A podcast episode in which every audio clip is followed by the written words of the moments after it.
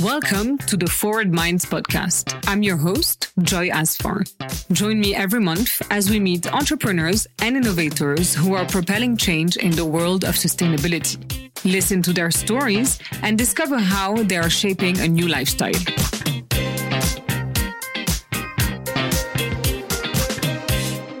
Welcome to a brand new episode of the Forward Minds. On today's show, we're joined by Oyuna Tserendorj, the founder and creative director of Oyuna. Known for architectural silhouettes and uplifting hues, Oyuna is a clothing and homeware brand with a penchant for one soft natural fiber in particular, Mongolian cashmere. Keep listening to learn why cashmere is so precious and why protecting its supply chain is essential. Hello, Yuna. Thank you for joining me today. I'm very much looking forward to explore cashmere with you and discuss about your brand. So, welcome. Hi, Joy. Thank you so much for having me. I'm looking forward to this conversation too.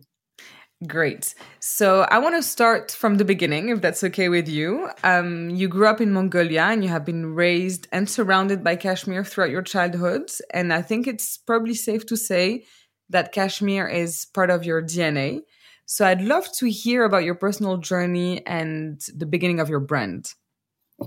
Yes, so I am from Mongolia. I grew up in Mongolia. Um, I was born there, and um, I was yes, definitely surrounded with cashmere. Most Mongolians have uh, cashmere garments, and of course, um, uh, there is an amazing countryside. I grew up in a city. Um, but we used to go to countryside, and of course, we have a very close contact with nomads mm-hmm. rare for for cashmere goats.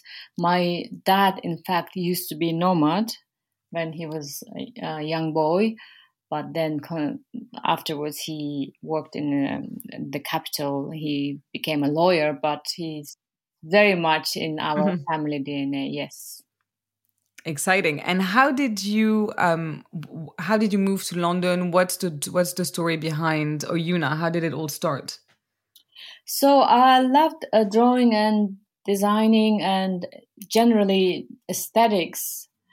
Um, and uh, I studied in Budapest uh, clothing and textile design.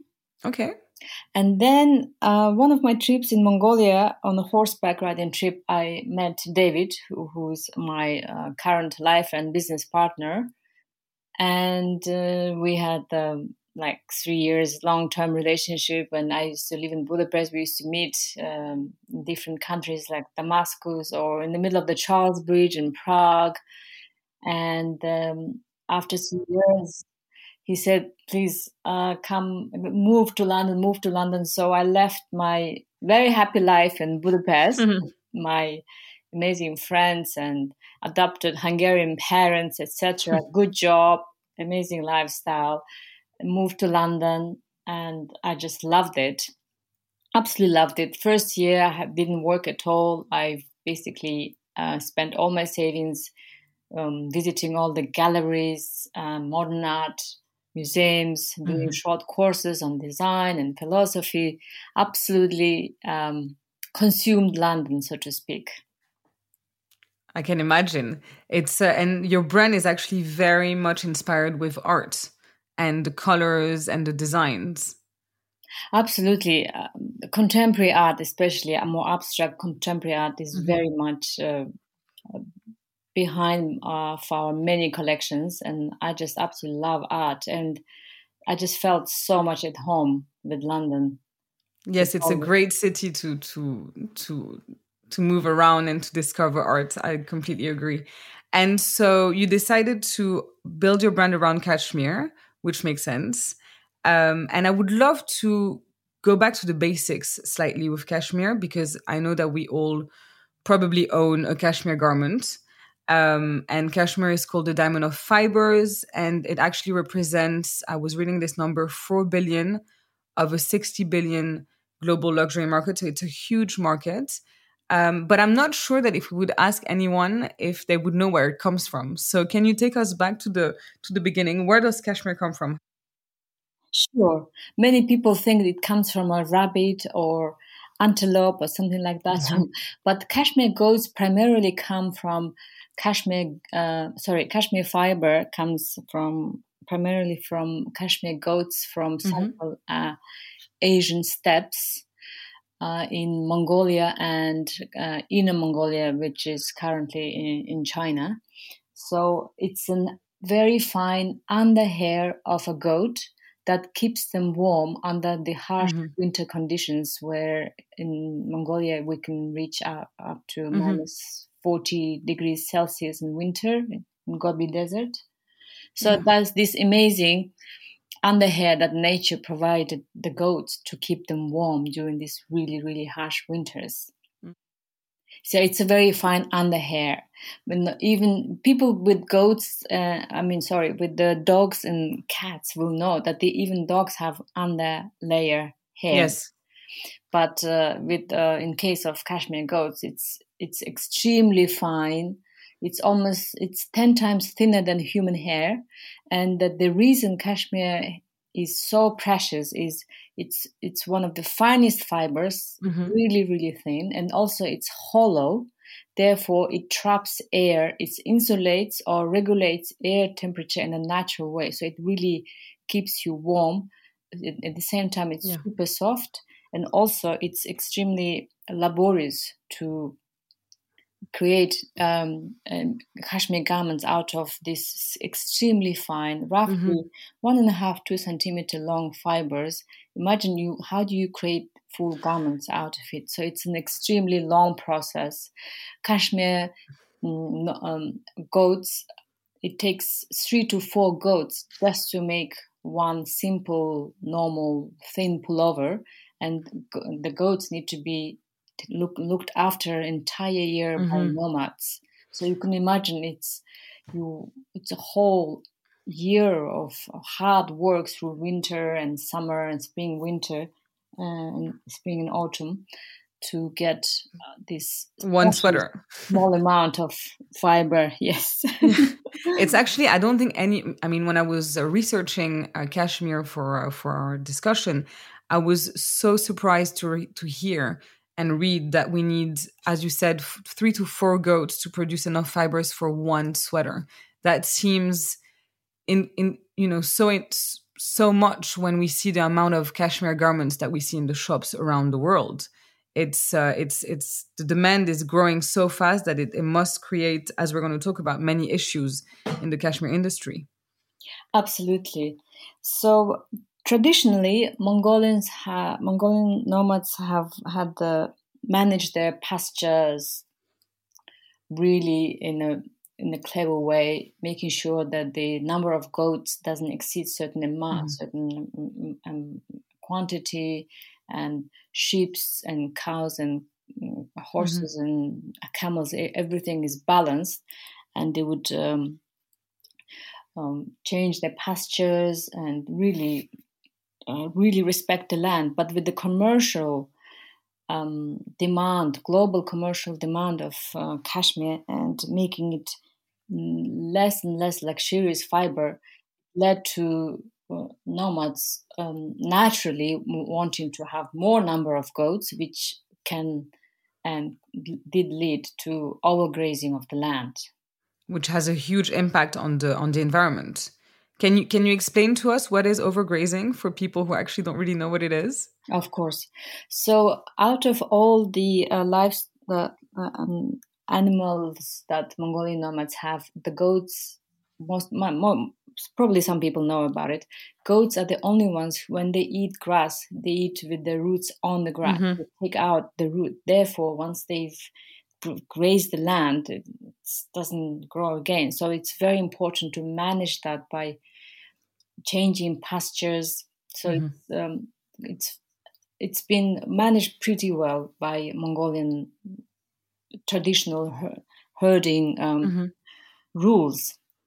So uh, the overgrazing means there's the land is desertifying. So it is in a way not so straightforward to measure which what how much uh, percentage of over desertification is caused by uh, overgrazing and how much by mm-hmm. climate mm-hmm. change it's extremely um, complex thing to measure but um, sustainable fiber alliance for example who which we member of they use amazing uh, satellites, satellites, and they work in um, collaborations with the British uh, space organizations to really gather proper data on this, include combined with the um, information straight from land from nomads. So, so they combine the information from the from satellite and and information from the from the herders exactly. to understand yeah to understand the portion of overgrazing and um and that ha- that has impact on desert- desertification. I mean, it's I was also reading that fib- the fiber quality uh, that you're going to get from the from the goats diminishes because if the grass perishes, the goats eat less, and of course they're not going to grow as much, you know, fiber. And then so it's kind of a vicious circle. So the, you know the yield diminishes, the quality diminishes, the price diminishes, and then there's demand, and it's one of this. It's a vicious circle that is in some ways weakening the supply chain while wrecking the natural environment. So it's really tough to reconcile both, right? Exactly. So it's um, uh, as I said, the most cashmere comes from the Central Asian steppes, mm-hmm. mainly in uh, from Mongolia and China, which they, which uh, combined they supply eighty five percent of world cashmere. Mm-hmm. Um, the, the, remaining 50, 15% is a little bit in Kazakhstan, Kyrgyzstan, Iran, India, Afghanistan, um, but the quality is quite different. Main, the best cashmere comes from the the Mongolian, Inner Mongolian uh, regions of Central Asia, and um, there is in Mongolia, as you might know, we have traditional uh, herding, nomadic mm-hmm. culture. So our goats really still completely roam in the wild pastures and steppes and mountains, whereas in Inner Mongolia in China, it's it's um, so to speak cashmere farming that's happening. Yes. People own their lands, they have fences, they graze the goats within the farm, and then they supplement the goats with the hay and other um, probably grains. Whereas mm-hmm. in Mongolia, it's fully relied on. It's still run as a traditional herding um, technique. technique yes they, they, they, the goats basically live in the natural environment they are uh, it's going to sound a bit funny to say this but they are happier in some exactly. ways so. we we believe uh, especially um, the our amazing team at the uh, sustainable fiber alliance that uh, natural way of grazing for animals is basically if we if we talk about chickens they we we say we can see in the shops free range chicken. Mm-hmm in Mongolia, it's it's it's the same. It's completely free range. It's even more than free range. It's completely wild range. yes. so it's like different level. Uh, it's not they don't just eat uh, grass within the fenced area, but they really roam in these really mm. beautiful mountains and amazing herbs and wild uh, plants. And um, talking about the degradation levels. Um, in Inner Mongolia, degradation and desertification is quite severe. At the moment in Mongolia, um, the very severe and irreversible degradation is quite rare. It's estimated to be between roughly 1 to 15% of the land area. And the Mongolian land, as you might know, three times the size of France. It's quite mm-hmm. huge. So um, it's uh, still that number ideally should be zero. And then with most rangelands slightly or moderately degraded in the process of degradation.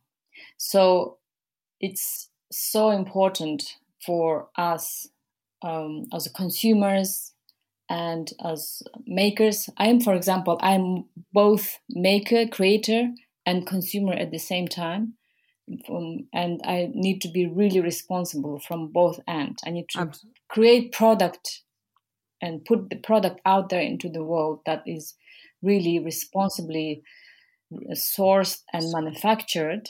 Absolutely. And also as as a consumer, I can I should be only choosing making choices the right choices of the course the right choices exactly absolutely so we painted a, a very you know dark uh, situation of cashmere in Mongolia and of the cashmere industry, but there, there are many solutions. And you are working very hard actually for the preservation of Mongolian land and the, the nomadic culture, as you were mentioning before. And you're working with uh, the Sustainable Fiber Alliance. Um, can you tell us in a couple of words what it is? Um, in, sure. in... So, uh, for me, it's uh, and not just for me, for a lot of people, it's. I think it's. I always say, pure hundred percent sustainability is very difficult to achieve and if humans exist. If if we want this planet to be how it used to be, it's of course we cannot. Um, extinct ourselves but with the fact with the given fact that humans do exist i think it's sustainability starts with humans of course we can talk about land but who can take care of the land who can mm-hmm. prevent land being uh, overgrazed desertified and who can protect the land of course humans in this case mongolian nomads so mm-hmm. how what does it mean i think first and foremost we have to make sure that they are happy they are well paid. They're happy to stay on land. They don't want mm-hmm. to move to cities because it's tough because cashmere prices are too low, um, too commercialized. So it's very it's very important first and foremost to start with livelihoods of nomads, and then we talk about the land, health, and also animal welfare, and of course the total um, ecosystem and diverse the biodiversity mm-hmm. of the land. Absolutely. You so, so, you have to to resume in a sense. You have three goals with uh, the Sustainable Fiber Alliance. You have uh, animal welfare uh, to try to reduce environmental impact, and especially also something that's very close to your heart, which is secure the herder's livelihood, because it all starts with them. Absolutely, absolutely. So, uh, what does it mean that we are members of SFA? Um, it means that. Um, in our opinion, SFA is the only organization right now that we know of is mm-hmm. doing really amazing job on land. It's um, headed by a um, very inspiring Mongolian woman, Una Jones, um, and they also have an amazing team on land in Mongolia, in cities and all provinces and sums in Mongolia. And um, what's good about SFA is they really know that this cashmere sustainability is a very long process and it needs to be done in a very well thought through. There's lots of um, aspects to be to take care into consideration. It's not just the for for us and SFA. It's not about having a swing ticket hanging from our garment saying this mm. is sustainable cashmere because as it stands, there is no sustainable cashmere in this world. Because we can i in my opinion we can only say it's sustainable cashmere if the whole cashmere industry is sustainable. Absolutely. You know what i mean? So we can't be just uh, have us working on a tiny piece of land uh, we only work with one com- community of herders saying yes of course while our cashmere is SFA certified cashmere, meaning it's sustainably, responsibly sourced and responsibly produced. But there's so much more work to do, so we can't stop. And it takes all the brands, all the makers, producers, nomads, and consumers, and mm-hmm. consumers mm-hmm. to really come to this goal when we actually say yes now the land is healthy, the nomads are healthy, and cashmere quality is good. Uh, of course. And how do you? So you were mentioning, of course, it's a very long process, as you were saying, uh, because you're working all along the supply chain. And how do you work as a brand? How do you work with the Sustainable Fiber Alliance? Do you is there do you is there education when you approach a new brand? You try to give it as much information because uh, as we mentioned before uh, when we talked the first time, education is a huge part. Education and information actually are a huge part of um, change. I mean, people are not going to make any changes if they're not aware they don't have the right information in their hand. So, do you work with the with SFA in terms of education and information with you know, with brands, for instance? So, um, yes, um, there's so many initiatives and programs uh, that are um, um, um happening and will happen uh, with, with the SFA. Mm-hmm. Um, so, in terms of us and SFA, the way how our products is made, are made, uh, we source our cashmere from the nomadic communities and, and the factories in Mongolia, which have been certified by the SFA. So, which means that the herding organizations comply with the SFA's animal welfare and the rangeland management codes of practice, and that the processors or factories comply with the clean fiber processing code mm-hmm. of practice, which includes clean water processing, no chemical wastes, um, all environmentally friendly way of processing mm-hmm. fiber. Mm-hmm. And then fiber is traced along the supply chain using transaction certificates from herder all the way to us as a brand. And the, it's, this fiber is kept separate from non-certified fiber during transport and storage. Okay. So our fiber, with the fiber we source, differs from non-certified fiber in that, that it has been ha- harvested in a way that follows, in a way, traditional nomadic herding practices, you know, mm-hmm. and complies with strict animal welfare guidelines. So, as a consumer, committing to purchasing certified fiber also ensures that the nomads uh, we source our cashmere from receive a higher price, which in turn helps to support their livelihood. That makes complete sense because uh, uh, I was reading that the more uh, the more the prices go down, obviously the more goats the herders want on their pastures and then you know it's again back to this vicious circle so then we're back to too many goats so overgrazing and then it's uh, and then it gets back to this exactly to this, yeah. so the higher the price we pay uh, higher, more we incentivize um, uh, nomads to give us quality, high priced luxury cashmere fiber. It, it's a win win situation for everyone.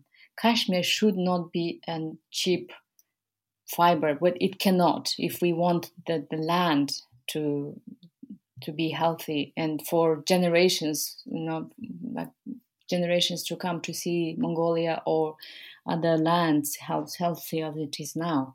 To, to be able to continue to produce cashmere as well. In, exactly. In, Otherwise, yeah. there's the it's the end of this, as you said, diamond of fibers. of course. and uh, the SFA, uh, I find I find that actually quite interesting. The, the SFA works because you were mentioning that they have a team in Mongolia on on you know on land, and uh, so I guess they work with herders as well in terms of educating them around like, you know, uh, climate change and the fact that they shouldn't have too many goats. And do they realize? I mean, is there something that you need to work on with them? There's uh, so many amazing initiatives that are happening. For example, there is a young uh, herd, young herder initiatives. Okay. Which means, uh, of course, the young nomads are the future of future of mm-hmm. Mongolian um, cashmere industry. And so there is lots of initiatives um, funded by SFA that um, um, led uh, training programs in schools. It, and in a way, uh, uh, in general in life, I think access to information is such a powerful thing. Exactly. Because without uh, understanding mm, or knowing even about the existence of the problem, it's just you know one cannot even tackle um, resolving it, right? So. Uh, the training program mainly aims to educate young herders about the preciousness of land, how to graze um, manage the cashmere goats in a sustainable way. Mm-hmm. And there's also, for example, um, women herders initiative. Okay. Because um, is that something new? It's it yes, it's quite quite new and it's quite an amazing initiative because if you think about it, women are the the mothers of the earth. They they are mothers in both literal and in literal sense, and they are the ones who teach the youngsters how to um, lead a good life, how to behave in a in a in an ethical way. So they are the ones that teach lessons, the little ones, and True. they actually have very—they're very powerful. Especially Mongolian women, they're quite strong and very confident. They t- carry a lot on their shoulders, and they can really steer the direction of the household. Yes, the household, big decisions. They can, of course, influence their husbands. And so now they became, they started. I mean, they become herders. They, that you have now this new wave of women herder. Is that what's going on now? No, I mean they've always been herders. Uh, the, in a way, in Mongolia, we don't uh, traditionally we and culturally we don't really have a difference between okay. men and women. So it's a quite a balanced uh, society in, in in a sense because if you can imagine you're in the middle of nowhere in this remote land you're just a, another human being mm-hmm. you, everyone chips in. It's not like okay woman only does that and men only does that. We don't have that. Women women also take care of you know animals. They they are as good horse riders as men. Absolutely. So it's in a way but of course they it's they, a family business. Exactly. It's a family business mm-hmm. but of course women do take care of their children. They feed the family but um, yeah no it's it's it's just a, a, a nice initiative for women to get together to get to know more mm, in-depth information from a science point of view and they feel more empowered. To be included in the process is important. They Absolutely. know because they can take as you said they, they can make informed decisions afterwards. And in term of in terms of the environment um, you were talking about protecting the rangelands. What is the sfa doing for that? What are you what, what's what are the type of um, of initiatives that are put in place? So uh, uh, in terms of uh, rangeland management they really first of all they start with education. Mm-hmm. so so and then they facilitate information um, exchange between experienced uh, uh, probably more wiser nomads with younger herders younger nomads so that they really pass on the knowledge of traditional herding um, rules and do's and do, don'ts. And also they of course they incentivize with uh, nomads with different awards. They as we said we um, they pay premium prices for sfi certified cashmere. Yes. And uh, of course the, the uh, land degradation is measured in many ways by using science and um, on hand information from, from the nomads. Yeah so basically so they're very the SFA is really tackling every you know every sector of the of the of the problem which is which is really interesting. And what you were talking about also measuring the impact with um you know with satellites and teams on the ground i found that quite uh, exciting too um, you were talking about um, the involvement of the consumer in the in the process, and that's something that I think is really essential um, how to basically involve the customer and how they can be more responsible and conscious when making a purchase decisions. But as it's quite tough as a consumer, um, you know, you were talking about these little labels that you wouldn't have. I think it's quite tough for a consumer if they're not really aware of the issues or the problems or even of the certification to know how to buy, ca- you know, sustainable cashmere or I mean a, a better s- sort of cashmere how do you think they can how do you think as a consumer you can be more responsible when you're pers- purchasing cashmere yes it's um, it's a good point um, I, am not against having a, a swing ticket uh, saying uh, something but uh, currently unfortunately it's just um, abused or overused okay. in a way yes. so that's why i'm, I'm a little bit uh, um, kind of feeling worried about have just you know it's because a lot of not lots there are brands who just go for tag and not do not go into this problem in a deeper way so as a consumer ideally one needs to educate themselves mm-hmm. and really when they buy into a product if they really read into a brand once you start just reading it's quite in a way obvious which brand is doing a green wash, which ones are actually doing something. So I think it's very important to understand, have more info, as I said, information to access and understand and mm-hmm. assess because nothing is black and white in life, right? It's it's very um, easy to say, oh, this is sustainable, this is not sustainable. It's more about um, the whole approach, whole ethos, whole activity, whole reason of the brand's existence, people. Yes, it's, unfortunately, it's, it does take time and energy to really um, to get involved. To get involved, or yes. not even to get involved, to make the right choice, because it's easy to just look at the website, uh, just read one sentence. Oh, okay, it just says sustainable. Okay, I'm sure it is. And you know, it's. I think it's very important to really, really to go further. Go further. Yes, it does take an effort, which is tough because no one has uh, time these days. But um, we just have to start taking time to really understand what are we consuming, and also I would say start consuming less, buy less, but buy quality and consume less in general. I, ca- I cannot agree more. I keep every time I have a discussion about about sustainability, it's I always think the basis for a customer for for a consumer is basically to be curious for me.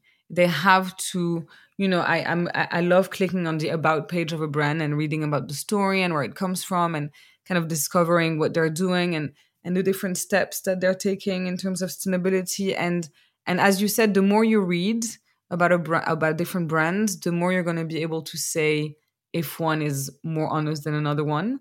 And it takes time, uh, but it's definitely something that we need to that customers need to do more and avoiding impulse buying. You know, we have this like we're in this in this society where we buy with so much impulse and uh, and I've been guilty of it for many years and I try to I try to not do it anymore but it's mm-hmm. it's it's definitely something that we all have to work on. So um so yeah so that's that's definitely a good advice. Um I'd like to continue uh, on the future of Oyuna of your brand. So you you opened a new boutique um, which you actually opened during COVID. So how was that? Yes, that was actually um, amazing and it gave us lots of energy um, during the first lockdown. Um, we had like three weeks and we opened our shop on the 23rd of june uh, 2020 mm-hmm. when lockdown was lifted. And um, yeah it was it was nice to be involved in this project. Basically it was just mainly me with working with builders because team was working remotely. We couldn't really uh, we were not really allowed to be together, right? Mm-hmm. But um, um, just uh, for a couple of days, we got together, wearing masks, uh, fitted out the shop, and uh, local people in near Golborne Road and Notting Hill just absolutely loved it. And it's such a nice um, street, uh, such an there's an amazing feel of community shops that have been there for minimum 20 30 40 years. Everyone was super welcoming. It, it was a nice experience. It is a nice experience. I'm excited to come and see it. Yes so. um, i have one last question actually and i think um, people would be quite interested to have your opinion on it. Um, we keep seeing a lot of um, new brands that say that they use recycled cashmere um, what do you think about that? I think I know I know it's not a you know as we said before it's not a black and white answer. Um, but do you think it's some if you're going to buy a cheaper a version of a cashmere? Uh, do you think recycled cashmere is the way to go? Uh, absolutely, I think it's it's a great initiative. Basically, recycled cashmere is what happens is they put together all secondhand cashmere garments. They clean it and they shred it and they turn it into um, fiber again and then make new cashmere garments.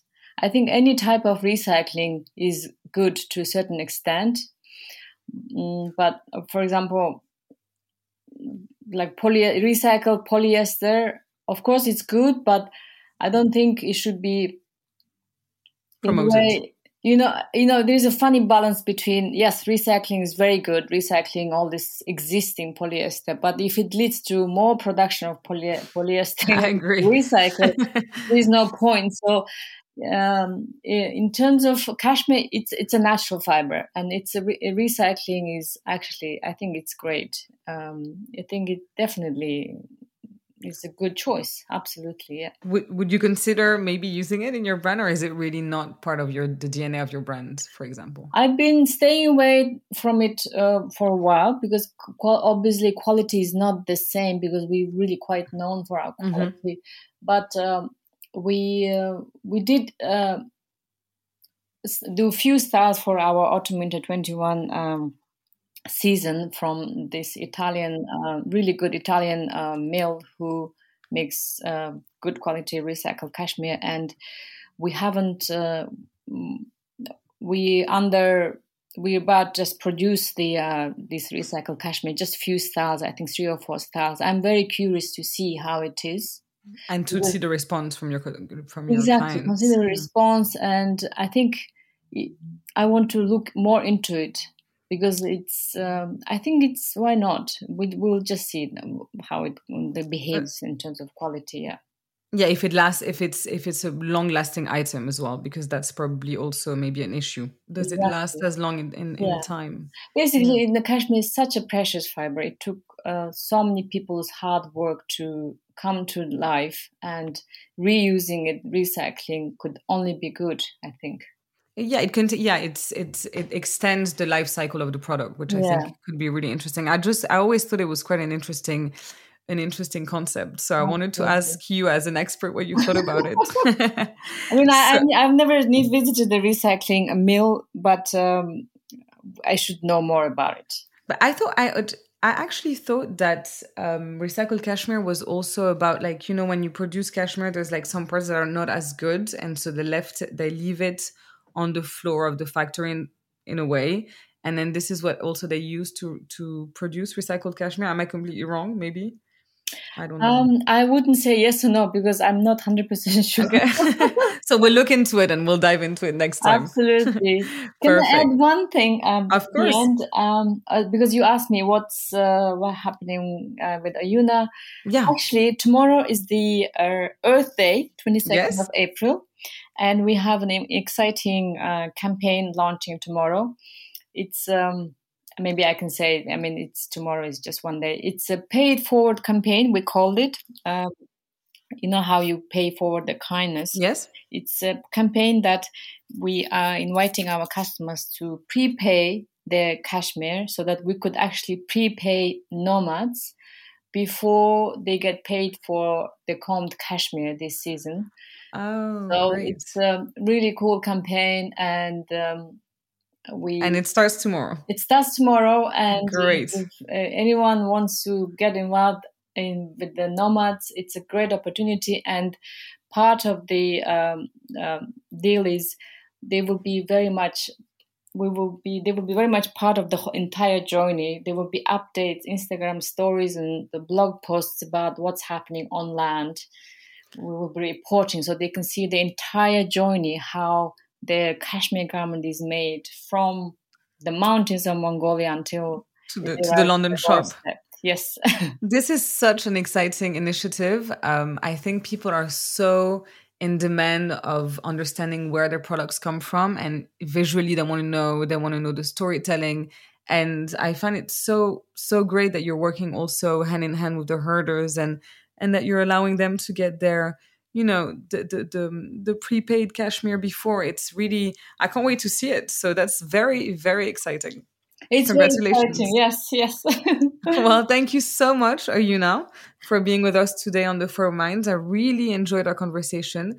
I'm convinced that we, we will all look at cashmere very differently from now on and hopefully more consciously.